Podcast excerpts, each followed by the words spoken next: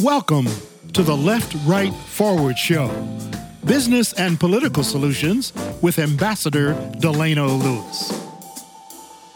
Welcome back. I am Delano Lewis, and this is the Left Right Forward podcast show. And I'm excited today and very proud because I live in Congressional District Number Two in southern New Mexico. And I have as our special guest today the newly elected representative from District 2, Xochitl Torres Small. Welcome, Xochitl.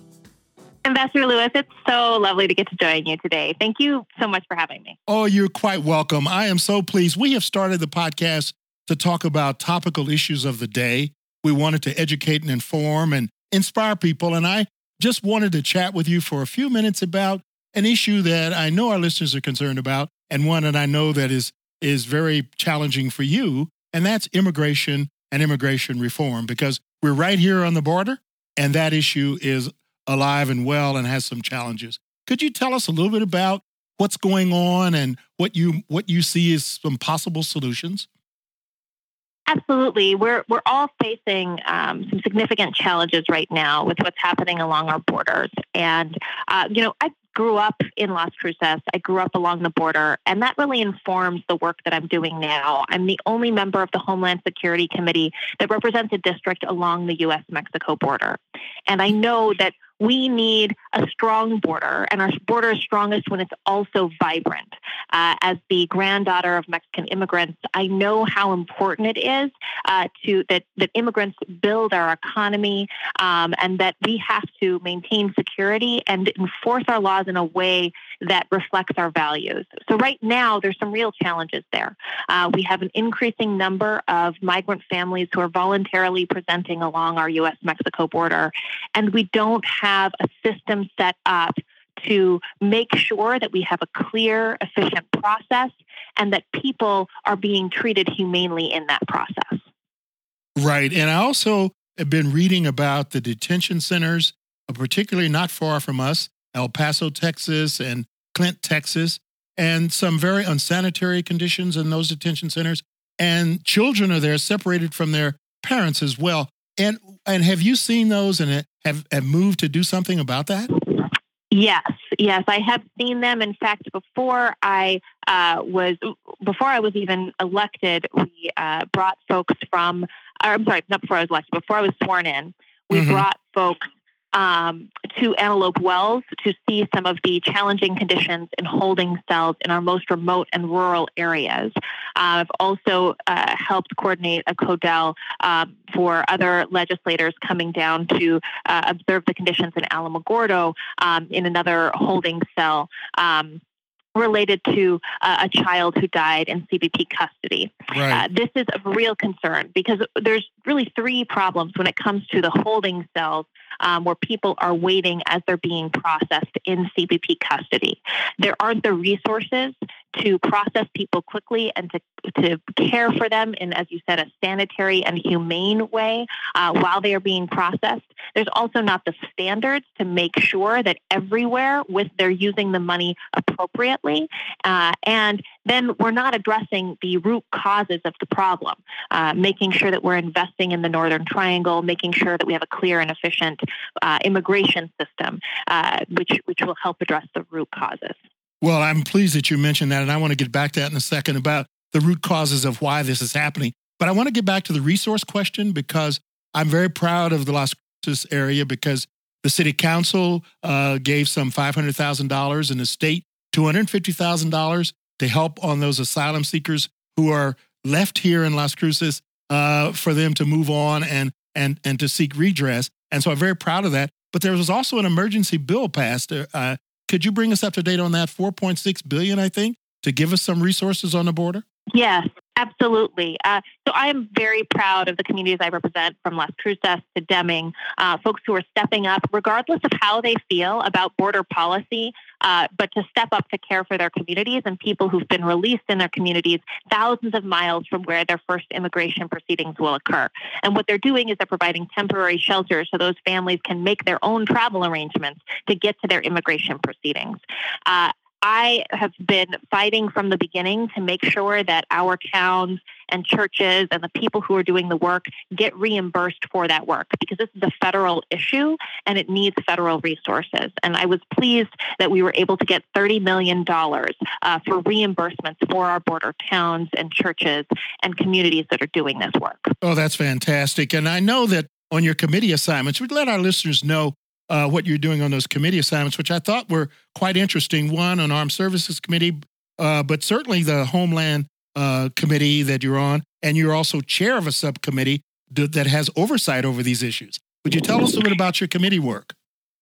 Yes. So I am on the House Armed Services Committee. Uh, right now, we are working to get the National Defense Authorization Act passed through Congress. Mm-hmm. Uh, we passed it through committee. It was actually the longest markup in history for the House Armed Services Committee. It was 22 hours long, ended at 7 a.m. in the morning. But we got through, and there were some important things in it.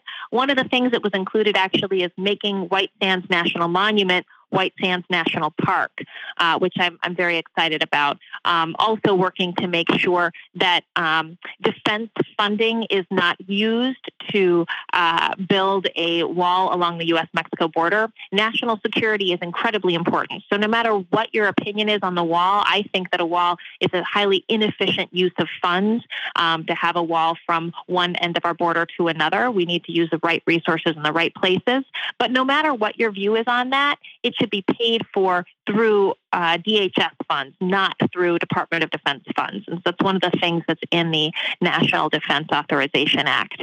Uh, I also am on the Homeland Security Committee, where I chair the Committee on Oversight, Management, and Accountability.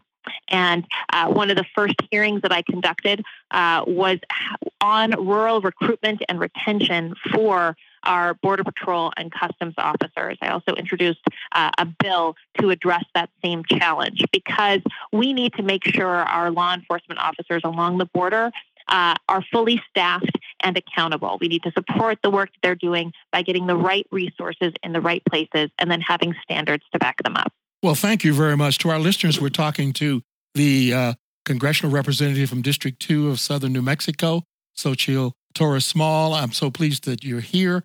Uh, would you tell us a little bit, since you're on top of this issue, what would you do in terms of a immigration reform bill? What would be the pieces of that bill which would really get at some of those issues that we've talked about? Have you given that well, some thought? Yeah, absolutely. It's uh, one of the biggest issues facing us today. And there are a lot of different components of comprehensive immigration reform. Uh, so, frankly, I would start with the low hanging fruit. Mm-hmm. And uh, the low hanging, you know, what folks agree 80% of our country agrees that children who are brought through no fault of their own to our country, who have worked hard, um, who have gone to school, who have served in our militaries, should have a pathway to citizenship. When 80% of people agree on something, it shows how broken Congress is if you can't get it done. And that's why I was proud to be an original co sponsor of the Dream and Promise Act. Um, and that's why I strongly urge the Senate to take up this legislation. It passed bipartisan out of the House. It needs to be taken up in the Senate. This is something we should all be able to agree on. And they're called the Dreamers, am I right? And I think that's an excellent piece for immigration reform. Absolutely. And then going to address the um, most urgent situation at hand. Uh, when it comes to asylum seekers, we need to make sure that our standards are clear and our process is efficient. That means having enough immigration judges so that the system runs smoothly and that the standards are clear. Because one of the challenges is we have people who are fleeing the Northern Triangle, families who are leaving because of enormous poverty, because of um, increasing challenges with farming, as well as the decreasing price, price of the coffee bean, because of violence and in some cases because of gang violence uh, that has also been exacerbated by uh, law enforcement or another government entity. Now, only one of those circumstances is qual- qualifies someone for asylum. The the government component of um, uh, of gang violence. And so, what we have to make sure is that people who are risking their lives and traveling thousands of miles to present themselves at the border really would qualify for asylum. And that's why we need clear standards. That's why we need more immigration judges and a stronger uh, structure infrastructure for those immigration judges. at the same time, there are people who are fleeing immense poverty. And I talk to farmers every single week who are in deep need of, um, of good workers to help support our food system. I've also talked to other um, uh, other places across New Mexico, especially in southeastern New Mexico, where there's a real deficit in the labor supply right now. So we should be able to solve one problem with another by expanding work visa programs with application in countries, so people don't have to risk their lives travel travel uh, thousands of miles and to support our economy here in the United States. That sounds an excellent approach, which gets to that issue that you talked about earlier root causes of this whole issue. That uh, we need to be talking about some aid packages for some of these countries, which would begin to help them and their economies back home. You know, it's it's absolutely an investment for us as well as for Guatemala and El Salvador and Honduras. Uh, we have to invest in these countries um, because we are one region and we're seeing it show up at our door. The other thing is um, we've seen it work before. We've seen where investments dramatically decrease violence in these communities. We've seen where um, foreign aid can improve farming practices and help provide more sustainable um, livelihoods. That- but uh, contrary to the fact that we've seen this happen, uh, the president has pulled funding from the Northern Triangle, mm-hmm. and, and and that is, is is not helping our circumstance right now. Well, that's fantastic. Sound like you are very much on top of this issue of immigration. Would you talk a little bit about some of the associations you you have joined? You're a newly elected uh, congressperson, and there are a number of associations I think are helpful for any representative in leveraging their legislative priorities. So, would you spend a little bit about your own priorities other than immigration and how these associations, like the Congressional Hispanic Caucus and other associations, how they are helping you in your effort uh, on the Hill? Well, thank you so much. My, my two main priorities are rural opportunity. Uh, that means making sure that we, I am, I represent the largest districts represented by a Democrat. Mm-hmm. And I say that because rural issues should not be partisan issues. And no matter which caucus you're in, people should be raising how any issue affects people in rural communities. And so when we talk about healthcare, making sure that we can afford our healthcare and also that we can get to a healthcare provider close to home. Um, another rural issue is being able to compete on a level marketplace by having good, reliable internet service. Uh, if we want to develop our rural communities, and, and even in Las Cruces, frankly, we've got to make sure that we've got good, robust internet service to do it. Um, and so that's one of my priorities. Another one is, as I mentioned, border life, recognizing that we have to be secure in our border and we have to support a thriving border economy as well. Um, when you look at trade, when you look at tourism, uh, making sure that we are supporting um, supporting our border communities. And so I'm, I'm on a few caucuses. Um, as you mentioned, I'm on the Congressional Hispanic Caucus. I'm actually the only um, member of the Congressional Hispanic Caucus that represents a district that also elected President Trump, which is an interesting uh, dichotomy there. It certainly is. I also I'm also a representative of, or also am a part of the Blue Dog Caucus, and I chair the Rural Opportunity uh, Task Force within the Blue Dog Caucus.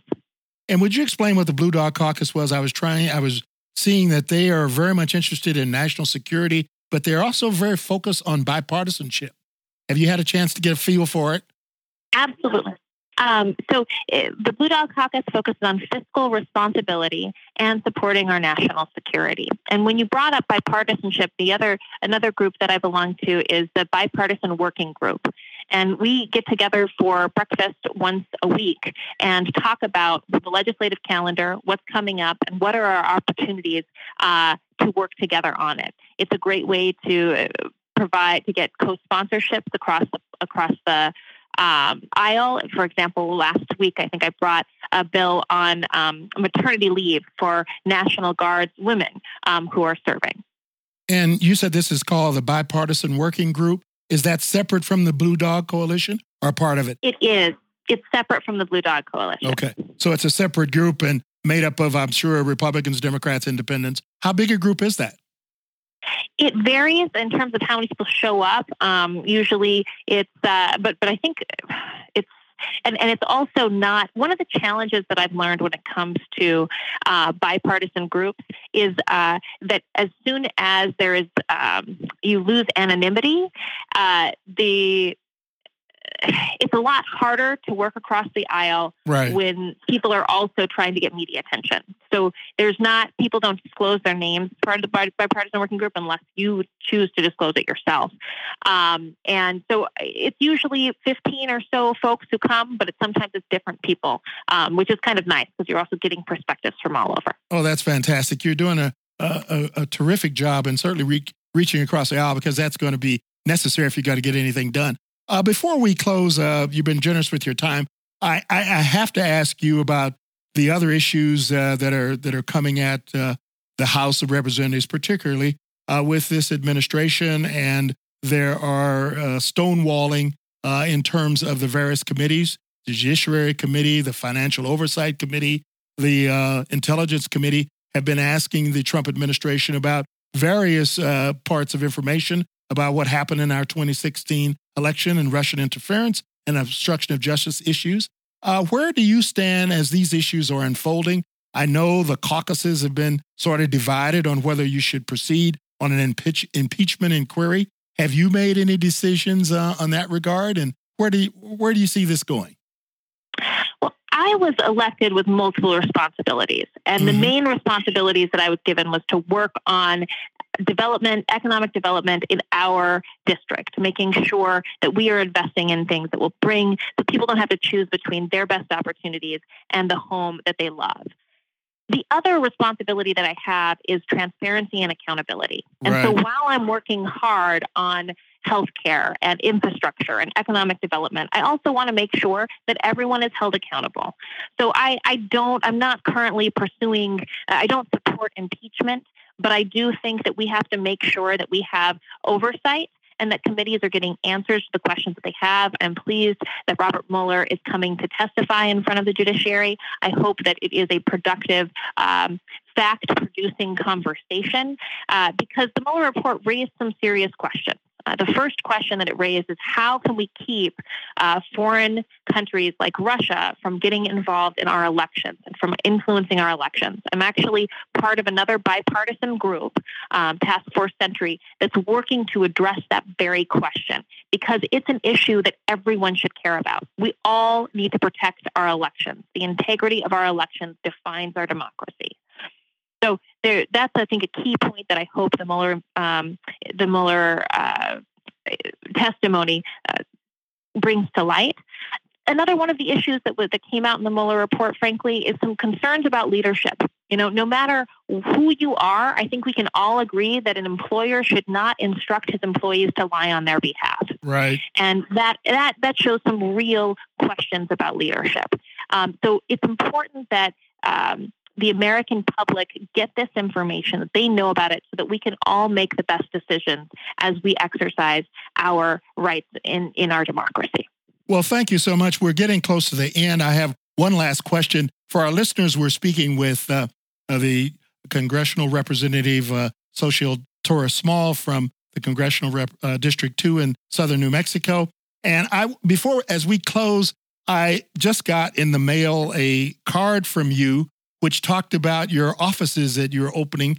And I don't know, I've been here for some 20 years. Uh, you have several offices, and I'm not so sure you can, uh, you can uh, educate us uh, that other representatives have had these many offices. Uh, would you tell us a little bit about these offices and your connection to the people here in New Mexico, and a little bit about your background and how you're managing this very exciting and uh, opportunity as being our representative? Thank you so much, Ambassador Lewis. Um, so we have four offices right now: one in Belen, one in Roswell, one in Carlsbad, and one in Las Cruces. Fantastic. And it is a big district. So we are trying to get out. We're also holding mobile offices all over the district from Silver City to Deming um, to Hobbs. We're working hard to get out in every community um, to reach folks. And part of the reason why is because one of the opportunities that I have as a member of Congress is to make sure that federal agencies that are supposed to be serving my constituents are being responsive and are doing that work. And so if folks have an issue with a federal agency or having problems getting um, getting uh, an answer back from the government, I ask that they reach out to me because it's my job to be your representative in that scenario as well. Um, so if you're having problems accessing your VA benefits, for example, you've served our country, it's our time to serve you. Uh, please let us know because uh, I want to make sure I'm able to help uh, get people the benefits that you know in terms of veterans that they have earned. And um, also make sure that, that the government is being accountable to you. Uh, at the end of the day i get to be the representative of every constituent within new mexico's second congressional district. And part of that is getting to work on your behalf with agencies that may not be responsive. Well thank you so much. We're at the end of our time. You've been very generous with uh, with your time uh, I is there any last word you want to leave with our listeners about your uh, your challenge uh, being a newly elected uh, representative uh, from New Mexico to to to Congress? Any last words you want to leave with our audience? Well, thank you so much, Ambassador Lewis. It's an absolute honor to get to represent my home, and I uh, will work hard to represent everyone in New Mexico's second congressional district.